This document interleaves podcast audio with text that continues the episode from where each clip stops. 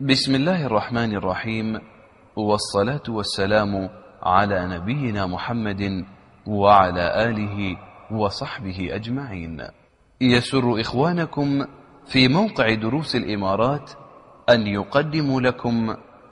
بسم الله الرحمن الرحيم الحمد لله رب العالمين والصلاة والسلام على سيد المرسلين وعلى آله وصحبه الغر الميامين وعلى من سار على نهجهم واقتفى أثرهم إلى يوم الدين.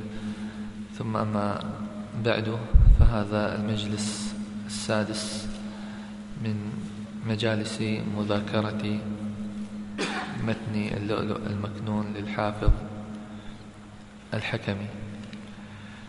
وقبل الشروع نكمل المعالم معالم تأصيل العلمي. المعلم الثالث من معالم التأصيل العلمي هو ضبط الفوائد على طرة الكتاب. ضبط الفوائد على طرة الكتاب. الطرة هو الغلاف. على غلاف آه، الكتاب. آه، وخاصة عند جرد المطولات. عند جرد المطولات. وطريقة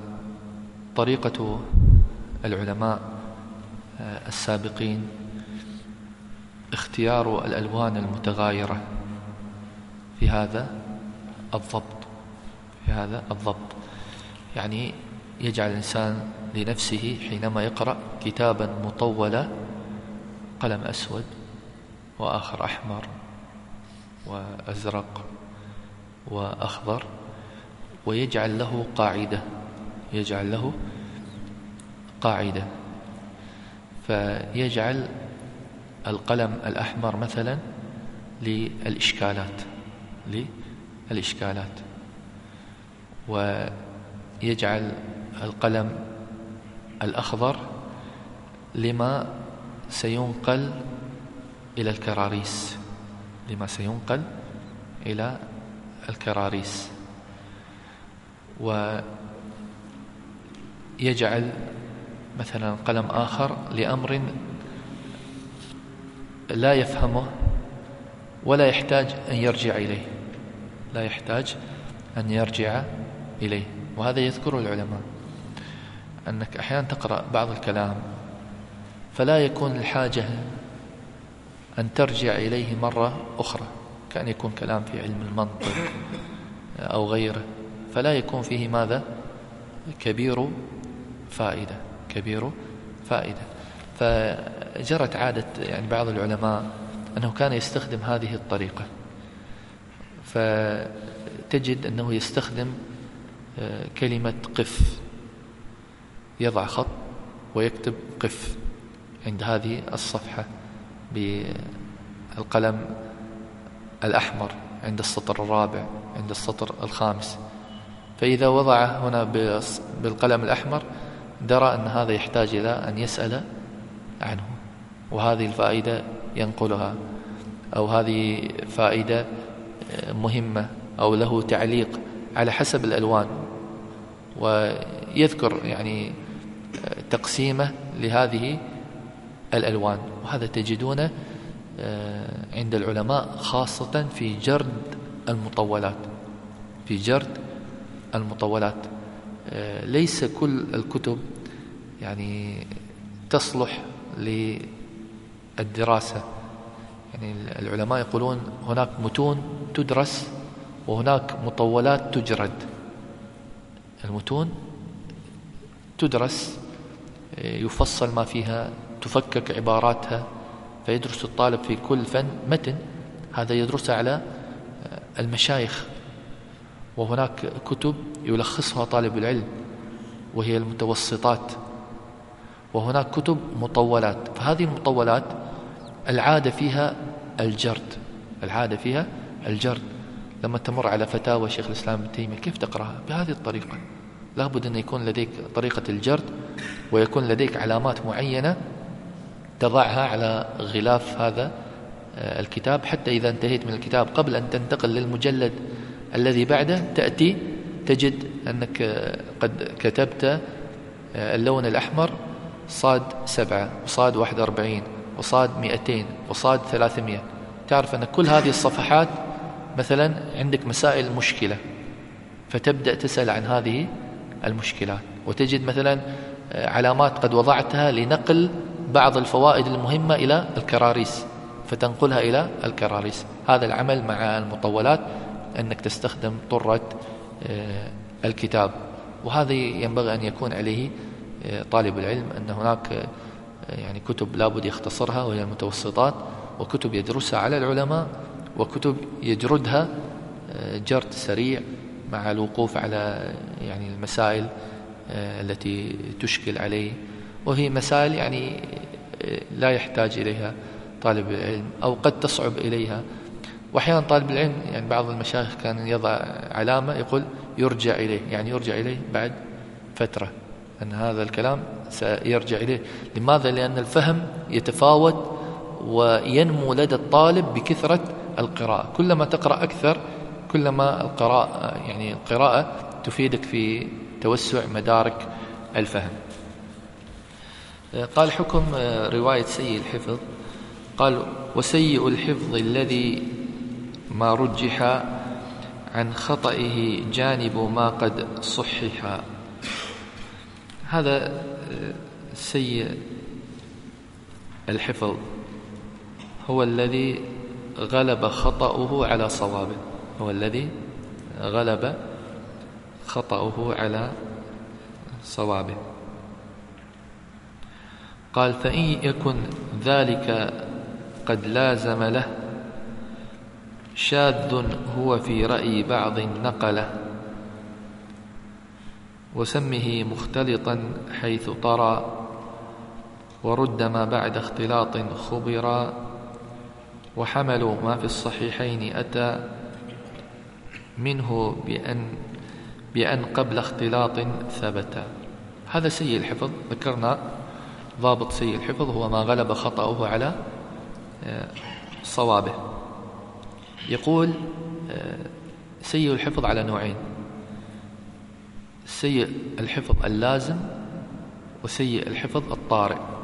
اللازم والطارئ اللازم يعني الملازم للشخص. يعني سوء الحفظ له صفة مستمرة. ليست صفة جديدة شرعت فيه. فرق بين إنسان يكون ضابط سنوات طويلة ثلاثين سنة ثم يضعف حفظه. وبين إنسان منذ البداية حفظه ماذا؟ سيء. فيقول إذا كان الشخص سوء الحفظ ملازم له من البداية هذا يسمى عند بعض العلماء الشاذ. يسمى عند بعض العلماء الشاذ. وهذا باعتبار الشاذ بالمعنى العام. شو قلنا إحنا في المنكر؟ قلنا المنكر بالمعنى العام والمنكر بالمعنى الخاص. الخاص فيه ماذا؟ مخالفة صح؟ لابد في قيد مخالفة. أما العام مطلق تفرد. ذكرنا في المنكر تفرد من؟ ثلاثة منهم. ها؟ فاسق. فاحش الغلط فاحش الغفلة. هؤلاء إذا تفردوا. طيب في الشاذ سيء الحفظ عندهم. إذا تفرد يسمون ماذا؟ شاذ بالمعنى العام بالمعنى العام. أما الشاذ بالمعنى الخاص ما هو؟ ما هو؟ مخالفة المقبول لمن هو أولى منه. طيب. ولذلك قال في رأي بعض نقله يعني يقصد بالمعنى ماذا؟ العام وليس بالمعنى الخاص. النوع الثاني وهو سيء الحفظ الطارئ الذي طرأ عليه سوء الحفظ. هذا يسمونه المختلط. المختلط يعني اختلط عليه. في أول حياته آه، حافظ ضابط وبعد ذلك في مرحلة من مراحل عمره ساء حفظه. مر بظروف معينة نتيجة كبر سن فقد بصره احترقت مكتبته ضاعت كتبه اختلط عليه. ضعف حفظه. هذا معروف في باب الاختلاط. قال وسمه مختلطا حيث طرى ورد ما بعد اختلاط خبرا. طيب رواية المختلط ما حكمها؟ قال على هذا التفصيل. ننظر إلى أحاديثه. قبل الاختلاط وأحاديثه بعد الاختلاط. نقبل الأحاديث التي كانت قبل الاختلاط ونرد الأحاديث التي بعد الاختلاط. لأن الأحاديث قبل الاختلاط حفظه ممتاز. بعد الاختلاط الحفظ أصبح ضعيف. نرد ماذا؟ الأحاديث. فلذلك الذي يرمى بالاختلاط يعني لما ترجعون إلى من رمي بالاختلاط مثل كتاب الاغتباط وغيره. لابد هذا الراوي ينظر فيه الرواة الذين رووا عنه قبل الاختلاط والرواة الذين رووا عنه بعد ماذا؟ الاختلاط. يعني مثل عبد الله بن الهيعة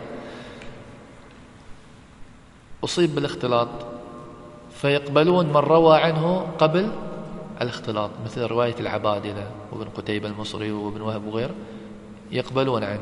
وبقية الرواة اللي بعد الاختلاط لا يقبلون روايته. قال وحملوا ما في الصحيحين أتى منه بأن قبل اختلاط ثبت يعني وجد في بعض رواة الصحيحين أناس رموا بالاختلاط. فقال الذين رموا بالاختلاط في الصحيحين إحسانا من باب إحسان الظن بالصحيحين نقول أن من رمي بالاختلاط في الصحيحين قد أخرج لهم ممن رووا عنه قبل الاختلاط قبل الاختلاط وليس بعد الاختلاط. طيب. إذا هذا سيء الحفظ هو النوع الخامس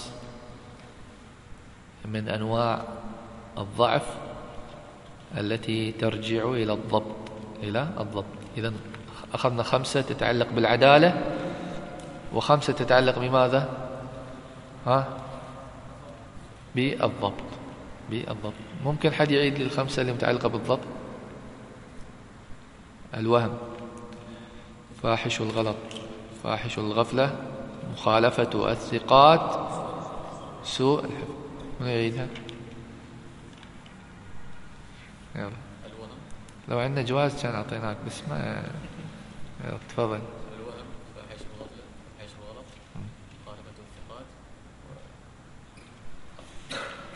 لا ما تطلع كيف؟ سير الحر. طيب. إذا هذه الخمسة تخرج بالضبط الآن ينتقل ما يخرج بالسقط من السند. قال وخمسة تخرج باتصال وهي معلق وذو إرسال ومعضل منقطع مدلس والمرسل الخفي عد السادس.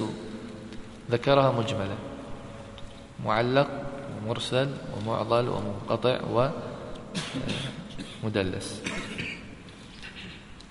يقول بعد عد آه، الخفي السادس المرسل الخفي. والبعض يدخله في ماذا؟ في المرسل يقسم المرسل إلى مرسل جلي ومرسل خفي. الآن يشرحها. يقول فحيث كان السقط من أصل السند صنع مصنف فتعليق يعد. هذا الحديث المعلق. ما سقط من مبتدأ إسناده راو فأكثر ولو على التوالي.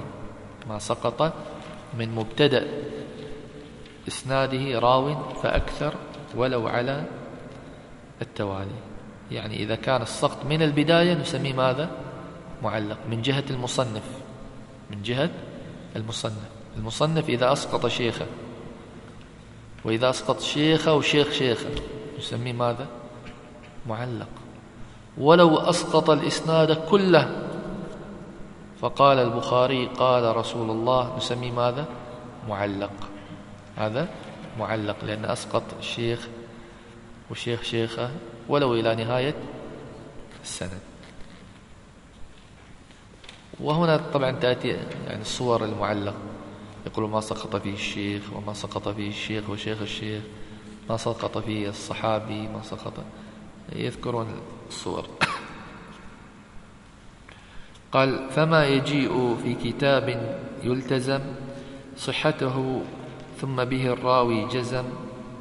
فاقبله معروفا كنحو أخبر ونحو قال وروى وذكر وما كقيل وكيروى قد ذكر ممرضا ففيه فتش واختبر. هنا فصل مسألة من التزم الصحة. يعني المصنفات الحديثية بعضها التزمت الصحة. أنها تروي الأحاديث الصحيحة. مثل ماذا؟ البخاري. مسلم. وبعضها لم تلتزم بإخراج ماذا؟ صحيح. فيقول هنا ما التزم آه، الصحة وهي قضية ما يسمى بمعلقات الصحيحين. معلقات الصحيحين. وكما ذكرنا في بعض المجالس لما يقولون معلقات الصحيحين يقصدون الكلام على البخاري. لأن الإمام مسلم عنده حديث معلق واحد فقط. خلاص انتهى موضوع الإمام مسلم. وهذا المعلق بعد موصول في موضع آخر. إذا لا يوجد في صحيح مسلم إلا حديث معلق واحد. وأما المعلقات كلها موجودة أين؟ عند آه، البخاري. فيقول آه، الأصل في الحديث المعلق أنه ماذا؟ ضعيف. إلا إذا جاء في الصحيحين نفصل. يقول إما أن يأتي بصيغة الجزم وإما بصيغة التمريض. قبل هذا التفصيل لازم نعرف أن المعلق قد يكون موصول في موضع آخر من الصحيح وقد يكون غير موصول. إذا موصول في موضع آخر انتهى انتهى موضوعه لأنه موصول. يعني أورده الإمام البخاري بإسناد متصل في مكان وفي مكان ثاني أورد ماذا؟ معلق. فخلاص هذا المعلق يتبع ماذا؟ الموصول في موضع آخر. لكن الأحاديث اللي ما وصلها الإمام البخاري في مواضع ماذا؟ أخرى من الصحيح وهي تقريبا 160 حديث كما ذكر ابن حجر. كل معلقات البخاري موصولة إلا 160 حديث ما موصولة في موضع آخر. فهذه الأحاديث التي لم توصل في مكان آخر على قسمين منها ما بصيغة الجزم ومنها ما بصيغة التمريض. صيغة الجزم يعني التأكيد. قال روى ذكر يفيد ماذا؟ تأكيد. ومنها ما هو بصيغة التمريض تشكيك تضعيف. قيل روي ذكر. فيقول الحكم يختلف بين ما كان بصيغة الجزم وما كان بصيغة ماذا؟ التمريض. فما كان بصيغة الجزم فهي صحيحة إلى من علق عنه. فهي صحيحة إلى من علق عنه. وينظر في بقية الإسناد. ينظر في بقية الإسناد.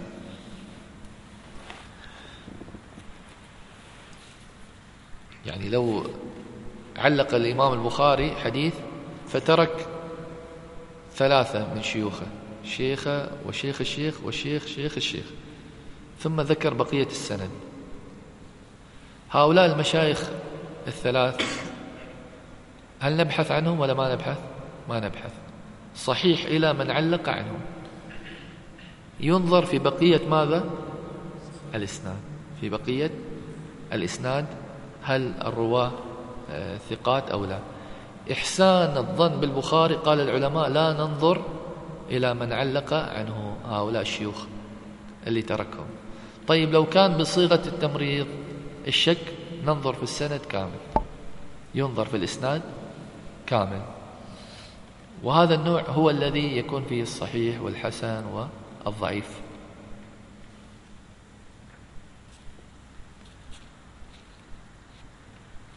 إذا هذا التفصيل في معلقات الصحيحين. يعني الأصل في المعلقات ما حكمها ضعيفة. أما معلقات الصحيحين نفصل فيها.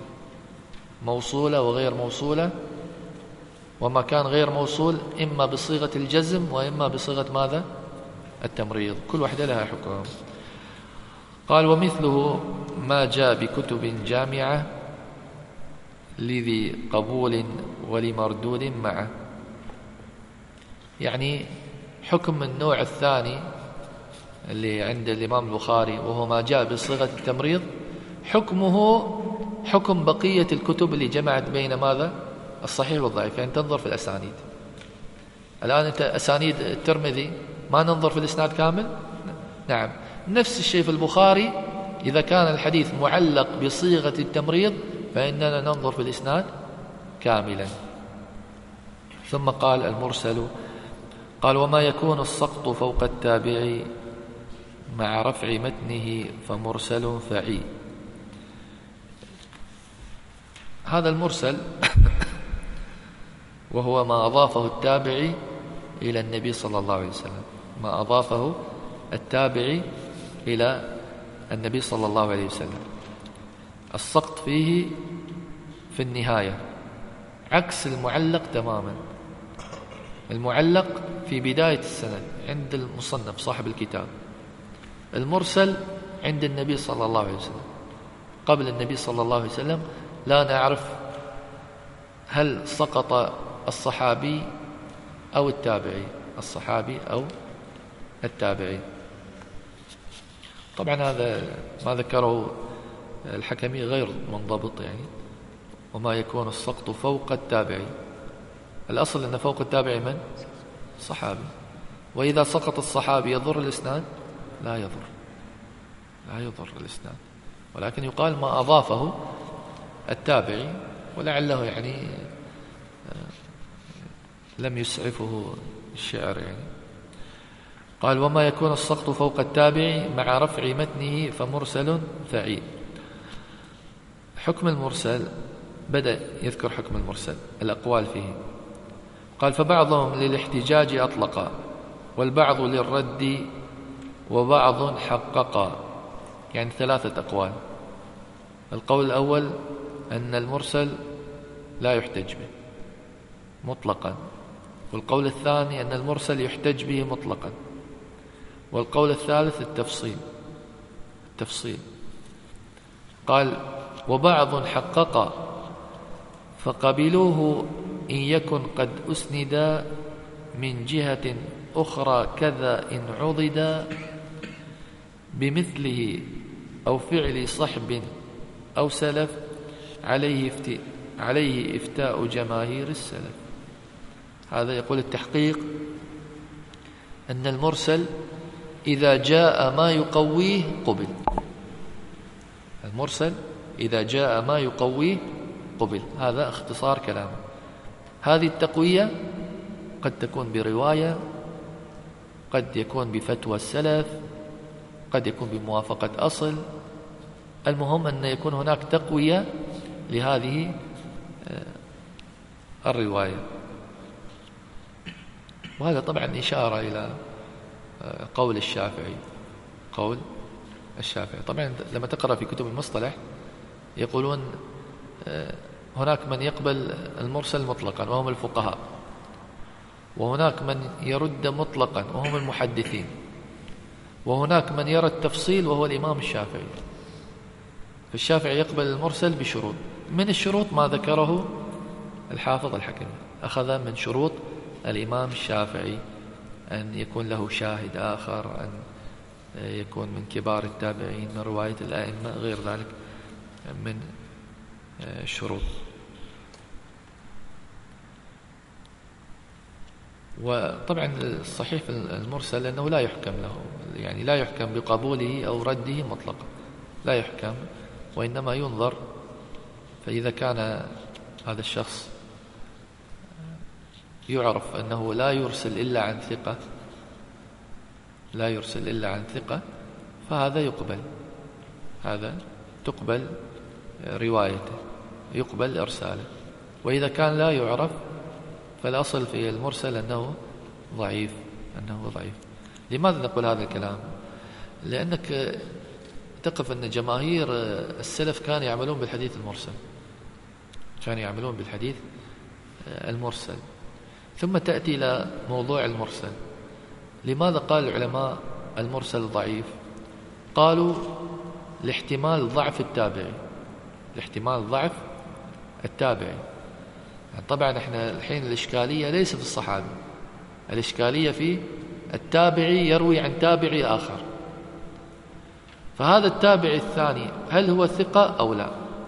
إذا عرفنا أن هذا التابعي لا يروي إلا عن تابعي ثقة زالت المشكلة ولا ما زالت؟ زالت خلاص. يكون هذا الذي كنا نشك فيه. تيقنا أنه ثقة. فنقبل الرواية. وهذا هو التحقيق. أنه لا يرد مطلقا ولا يقبل مطلقا وإنما يفصل فيه. فإذا كان هذا المرسل لا يرسل إلا عن ثقة قبل هذا الإرسال وإلا رد. وهذا الذي رجحه الحافظ العلائي. وأيضا رجحه شيخ الإسلام ابن تيمية. وله حظ قوي من النظر. أنه بحسب هذا المرسل. قال وغيره رد بلا ارتياب ولا يضر مرسل الصحابي. يقول المرسل مرسل الصحابي طبعا الجماهير على قبوله بل نقل بعض العلماء الاتفاق على قبوله. يعني مرسل الصحابي الصحابي الصغير لما يروي الصحابي الذي لم يحضر الواقعة ثم يرويها. فهذا الصحابي نقل عن صحابي آخر والصحابة كلهم ماذا؟ عدول ثقات. يعني عبد الله بن عباس رضي الله عنه يعني أغلب المشاهد هذه لم يحضرها مع النبي صلى الله عليه وسلم وإنما نقلها عن كبار الصحابة والصحابة كلهم ماذا؟ عدول ثقات أم المؤمنين عائشة لما تروي أحداث التعبد يعني في غار حراء وغيرها هل شهدت هذه الأمور؟ ما شهدت. نقلت عن بقية الصحابة والصحابة كلهم ماذا؟ عدول ثقات. فالجماهير تقريبا بل نقل الأسنوي الإجماع على أن مرسل الصحابي مقبول ولم يخالف في ذلك إلا أبو إسحاق السفرايني. قال وساقط اثنين فصاعدا ولا من وسط الإسناد سم معضلا ومنه حذف صاحب والمصطفى ومتنه عن تابعي وقف. إن من طريق واقف قد أسند وجاز غير رفعه عن أحمد. هنا يتكلم على ماذا؟ المعضل عن المعضل. والمعضل هو ما سقط من وسط إسناده راويان أو أكثر على التوالي. ما سقط من وسط إسناده راويان فأكثر على التوالي. فإذا السقط يكون ماذا في وسط الإسناد؟ وعلى التوالي. يعني خلف بعض متواليين. ولذلك هنا ماذا قال؟ وساقط اثنين فصاعدا ولا يعني بالولاء. الولاء يعني التتابع. تتابع حذف الهمزة لضرورة الشعر. ولا يعني بالولاء أي بالتتابع. من وسط الإسناد سمي معضلا. طبعا هذا عند المتأخرين المحققين يقولون وسط الإسناد. وبعض علماء الحديث يقول لو كان السقط من أي مكان. على التوالي يعتبرون ماذا؟ معضل. ولكن هذا التحقيق الأخير تحقيق ابن حجر وغيره أضبط. في المصطلحات الحديثية أنه ما سقط من وسط الإسناد. قال ومنه حذف صاحب والمصطفى ومتنه عن تابعي وقف. هذه صورة يعني ذكرها ابن الصلاح وانتقدها بعض العلماء مثل ابن جماعة وغيره وهي التابعي يقول إذا التابعي كان له طريقين. طريق مرفوع وطريق مقطوع. يعني الكلام اللي يصدر عن التابعي شو نسميه؟ مقطوع. مقطوع على تابعي. يقول هذا التابعي لو كان عنده إسناد مقطوع يعني من كلامه وعنده إسناد آخر يصل فيه إلى النبي صلى الله عليه وسلم. يقول هذا الإسناد المقطوع. الأول يقول يعني ابن الصلاح وغيره سقط منه من؟ النبي صلى الله عليه وسلم والصحابي. النبي صلى الله عليه وسلم والصحابي. لأنه قطع على ماذا؟ التابعي. قطع على التابعي. فسقط منه ماذا؟ الصحابي والنبي صلى الله عليه وسلم وجاء من طريق آخر ماذا؟ مرفوعا. جاء من طريق آخر مرفوعا أنه من حديث النبي صلى الله عليه وسلم. يقول هذه الصورة آه، إن من طريق إن من طريق واقف قد أسند. يعني يقول هذه الصورة آه، حتى تتحقق. يعني هؤلاء الذين يعني ابن حجر لما جاء في النكت على ابن الصلاح عشان يقول هذه الصورة آه، صورة صحيحة ذكر لها شروط قال آه، إن من طريق واقف قد أسند. يعني إذا ثبت أن هذا التابعي رواه بطريق آخر ماذا؟ مرفوع إلى النبي صلى الله عليه وسلم مسند. قال وجاز غير رفعه. يعني يأتي عن التابعي آه، في أمر يصح فيه غير الرفع يصح فيه غير الرفع لأن أصلا بعض عبارات بعض العبارات آه، تدل على ماذا؟ الرفع كما سيأتينا وهي المرفوع آه، الحكمي المرفوع الحكمي وهو ما لا مجال للاجتهاد فيه.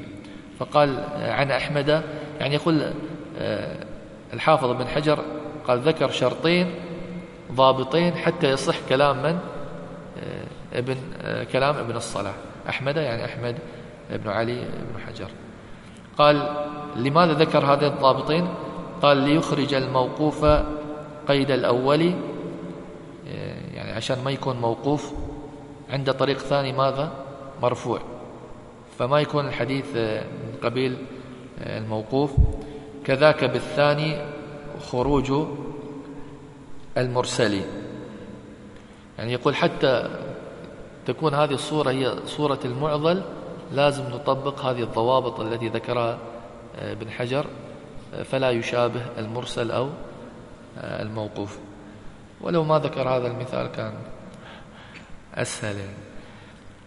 قال وواحد من موضع أو أكثر بلا ولا منقطع دون ميرا هذا تعريف الحديث المنقطع. هو ما سقط من وسط إسناده راو فأكثر لا على التوالي. راو فأكثر لا على التوالي. قال وواحد من موضع أو أكثر. ممكن يكون ساقط من عدة أماكن لكن وسط السند بلا ولا يعني غير متوالي غير متوالي. منقطع دون مرة دون شك. ثم قال التدليس وحذفه واسطة عمن لقي بصيغة ذات احتمال للقي كعن وأن موهما وقال تدليس إسناد يري اتصال. هذا النوع الأول من أنواع التدليس. تدليس الإسناد. تدليس الإسناد. من يذكر تعريف تدليس الإسناد؟ ها. من يعصر الذاكرة ويعرف لنا محمود تحاول.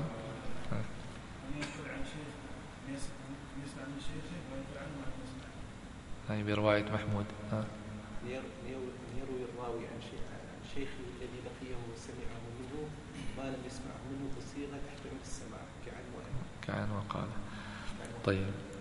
هذا هو التدليس. أن يروي الراوي عمن لقيه وسمع منه ما لم يسمع منه. بصيغة تحتمل السماع. أن يروي الراوي عمن لقيه وسمع منه ما لم يسمع منه. بصيغة تحتمل السماع كعن وقال. كعن وقال. أن يروي الراوي عمن لقيه وسمع منه ما لم يسمع منه بصيغة تحتمل السماع كعن وقال. يعني طالب حضر عند الشيخ وسمع منه خمسين حديث. التقى بالشيخ وسمع منه خمسين حديث. في خمسة أحاديث ما سمعها. فجاء الطالب وسمعها من أحد التلاميذ. ثم رواها عن الشيخ. قال عن أو قال الشيخ هذه صيغة تحتمل ماذا؟ السماع. تحتمل السماع. هو ما سمع من الشيخ. سمع من ماذا؟ من التلميذ. هذا الطالب لو قال في هذه الخمس اللي ما سمع من الشيخ حدثنا يعتبر ماذا؟ كذاب. يعتبر كذاب. فيستخدم لفظة ماذا؟ محتملة يقول قال صح الشيخ قال ولا ما قال؟ عن عن الشيخ صح عن الشيخ. لكن من طريق من؟ الشيخ مباشرة ولا التلميذ الآخر نقله؟ فهذا هو تدليس آه، الإسناد. أن التلميذ ينقل عن الشيخ ما لم يسمع منه ما لم يسمع منه من الأحاديث. قال ومنه أن يقطع صيغة الأدى بالسكت عن محدث ثم ابتدى. هذا يسمى تدليس السكت النوع الثاني تدليس السكت أو تدليس القطع. تدليس السكت أو تدليس القطع. وهو أن يقول الراوي حدثنا أو سمعت ثم يسكت ثم يسكت ثم يقول فلان وفلان فلان وفلان. موهما أنه سمع منهم أنه سمع منهم. إذن هذه طريقة من طرق التدليس أن المحدث يقول حدثنا وسمعت. طبعا ماذا ينتظر بعد هذا الكلام؟ أنه يذكر أسماء ماذا؟ شيوخ اللي سمع منهم. فهو ينوي القطع. خلاص. يعني هذا الكلام التغى. وأنه سوف ينشئ كلام ماذا؟ جديد. يقول الأعمش. عن فلان عن فلان عن فلان. الأعمش له رواية عن فلان عن فلان عن فلان. قطع. الآن نوى ماذا؟ القطع. قال حدثنا وأخبرنا. ثم سكت. ونوى القطع. أن الكلام الأولي خلاص ما محسوب. يبدأ كلام جديد. يقول الأعمش عن فلان عن فلان عن فلان. فيظن السامع ماذا؟ أنه أخذ عن ماذا؟ الأعمش وهو نوى ماذا؟ السكت كما كان يفعل عمر المقدمي كما ذكر ابن سعد في الطبقات أنه كان يقول حدثنا وأخبرنا ثم يسكت ثم يقول هشام بن عروة والأعمش عن فلان عن فلان يذكر السنة. فيظن أنه أخذ منهم. فهذا تدليس يسمى تدليس ماذا؟ السكت قطع. قال ومنه أن يعطف شيخا ما سمع منه على الشيخ الذي منه سمع. هذا النوع الثالث وهو تدليس العطف. تدليس العطف.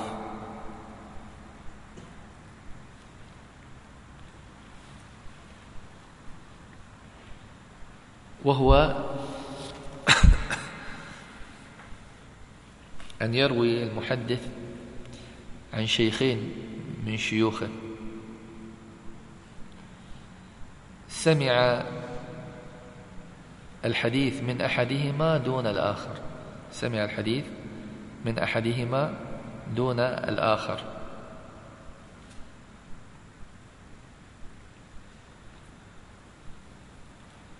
فيذكر يعني طريقة أن يقول حدثني فلان رحمك الله. ثم يقول وفلان. يقول العلماء مع نية القطع. ترجع إلى ماذا؟ السكت. إلى ماذا؟ القطع. فيكون روى عن أحد الشيخين دون الآخر. وأما الثاني فقد ذكره هكذا. ذكر الثاني هكذا على نية ماذا؟ القطع. على نية السكت. يقول فلان وفلان. روى عن أحدهما دون الثاني على نية السكت ولذلك بعض أهل العلم يرى أن العطف والسكت متداخلين لأن كلاهما يرجعان إلى نية القطع إلى نية القطع أن ينوي قطع الكلام. هذا يضمر في نفسه أن خلاص ينقطع الكلام ويحدث كلام ماذا؟ جديد. قال وحذفه الضعيف بين الثقتين وسمه تسوية بدون مين. هذا النوع الرابع. تدليس تسوية. تدليس التسوية. تدليس تسوية هو إسقاط الضعيف بين الثقتين في الإسناد. إسقاط الضعيف بين الثقتين. يعني يأتي إلى إسناد الإسناد فيه ثقة عن ضعيف عن ثقة. يأتي هذا المدلس فيسقط من؟ الضعيف. فيصبح الإسناد قد استوى بالثقات سموه تسوية. سواه. بعض العلماء يقول جوده. سواه بالثقات. خلى الإسناد كله متصل بالثقات. وهذا طبعا من أشر أنواع التدليس من أشر أنواع التدليس هذا اللي كان يفعل بقية بن الوليد. والوليد وغيره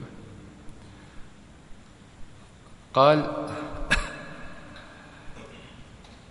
والثاني تدليس الشيوخ إن ذكر إن ذكر شيخا له باسم سوى الذي اشتهر. طبعا كيف يقول الثاني؟ لأن العلماء يقولون التدليس القسمين الرئيسين للتدليس الإسناد والشيوخ. يعني هم في الغالب يقول التدليس ينقسم إلى قسمين. المتقدمين ابن الصلاح وغيره يقولون تدليس الإسناد وتدليس ماذا؟ الشيوخ. والصور الباقية يدخلونها في ماذا؟ في صورة تدليس الإسناد التي سبقت.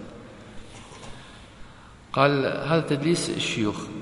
عرف تعريف جميل قال إن ذكر شيخا له باسم سوى الذي اشتهر. يعني يأتي إلى آه، شيخه فيذكره باسم غير مشهور. باسم غير مشهور فلا يعرف الإنسان. يعني يأتي واحد يقول حدثني أحمد بن هلال.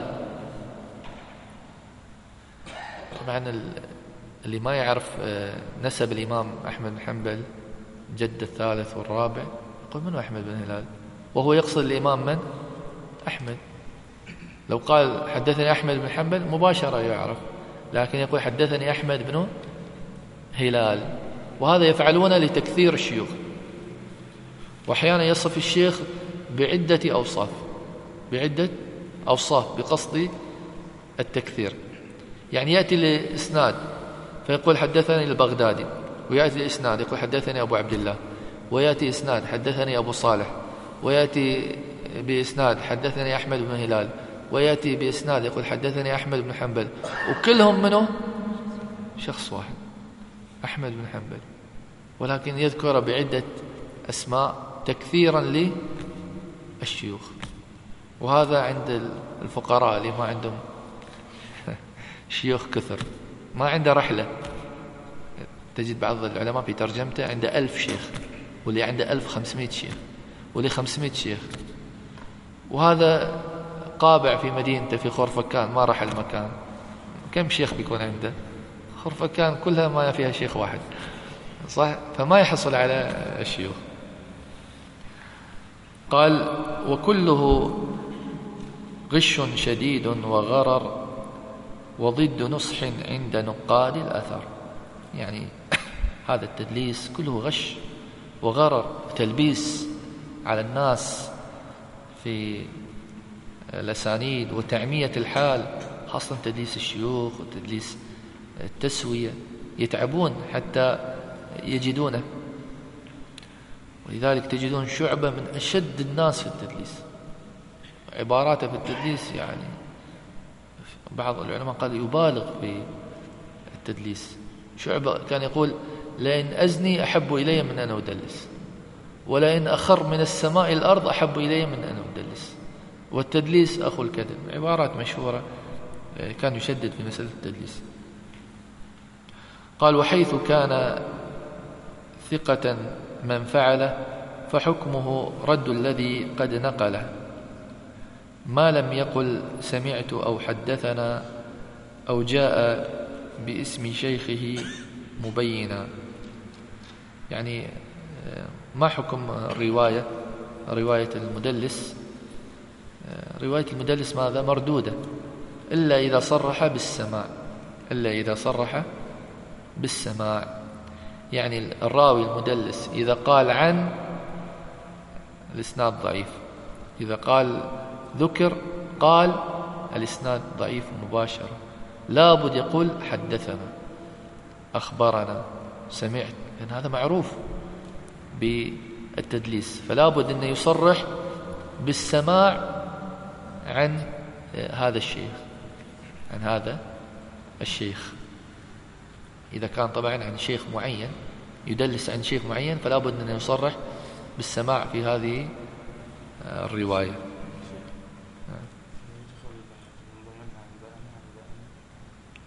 سوف يأتي صيغ السماع أن يقول حدثنا وسمعت وأخبرنا وأنبأنا وقال لي وذكرني.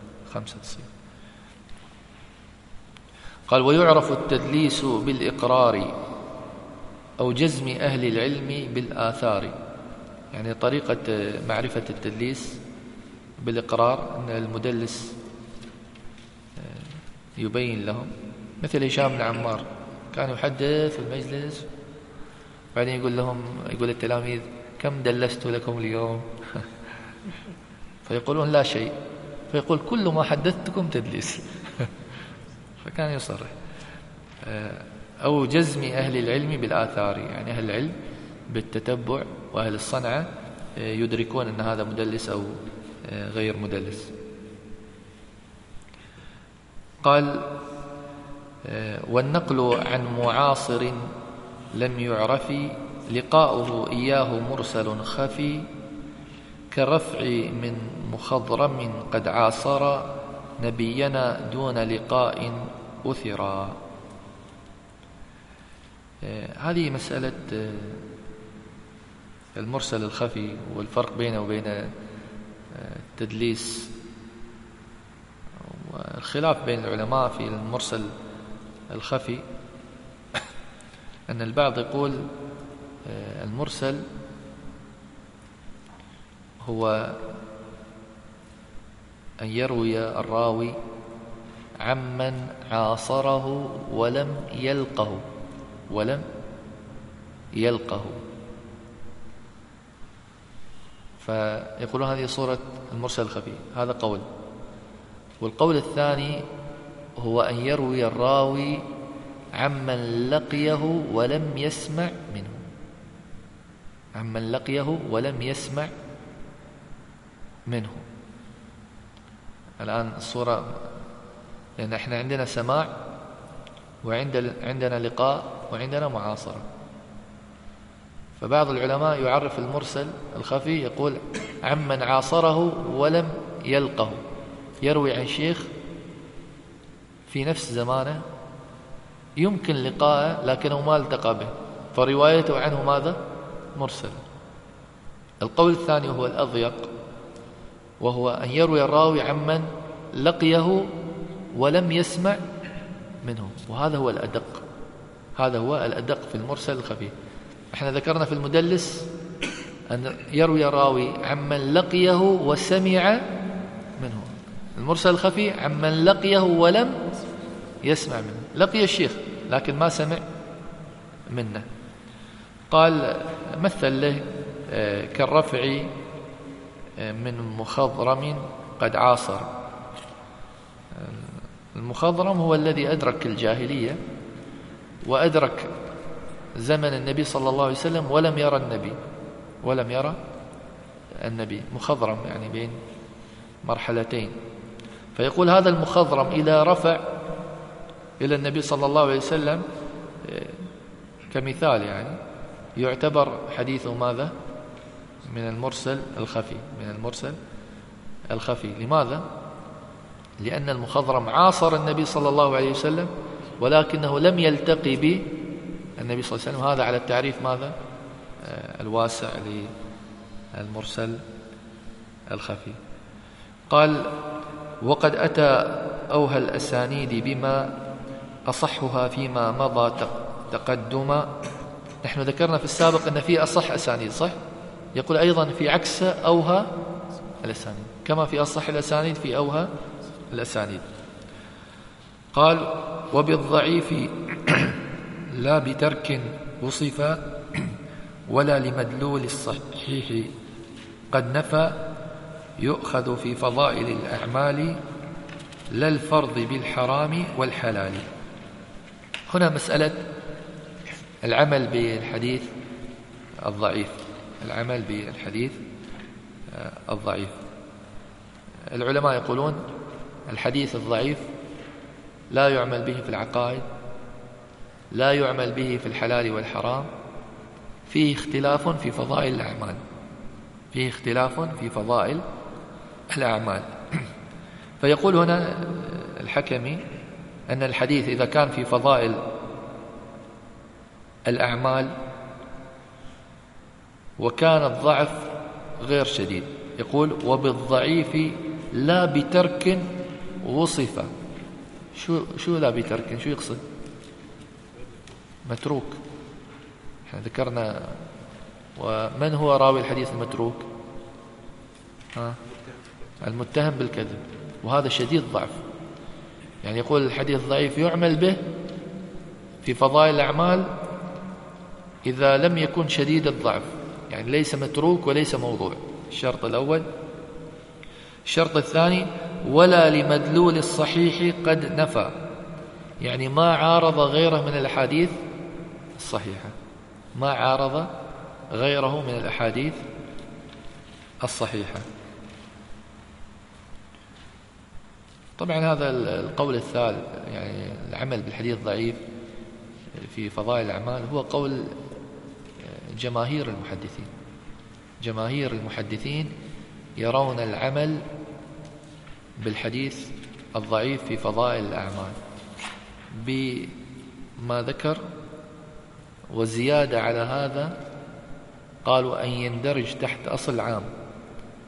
الحديث الضعيف يندرج تحت أصل عام وأن لا يعتقد ثبوته عند روايته. أن لا يعتقد ثبوته عند روايته. فأصبح كم شرط؟ خمسة. في فضائل الأعمال أربعة شروط. أربعة شروط. أن لا يكون شديد الضعف. وأن لا يعارض غيره من الأحاديث وأن يندرج تحت أصل عام وأن يعتقد ضعفه أو عدم صحته عند روايته.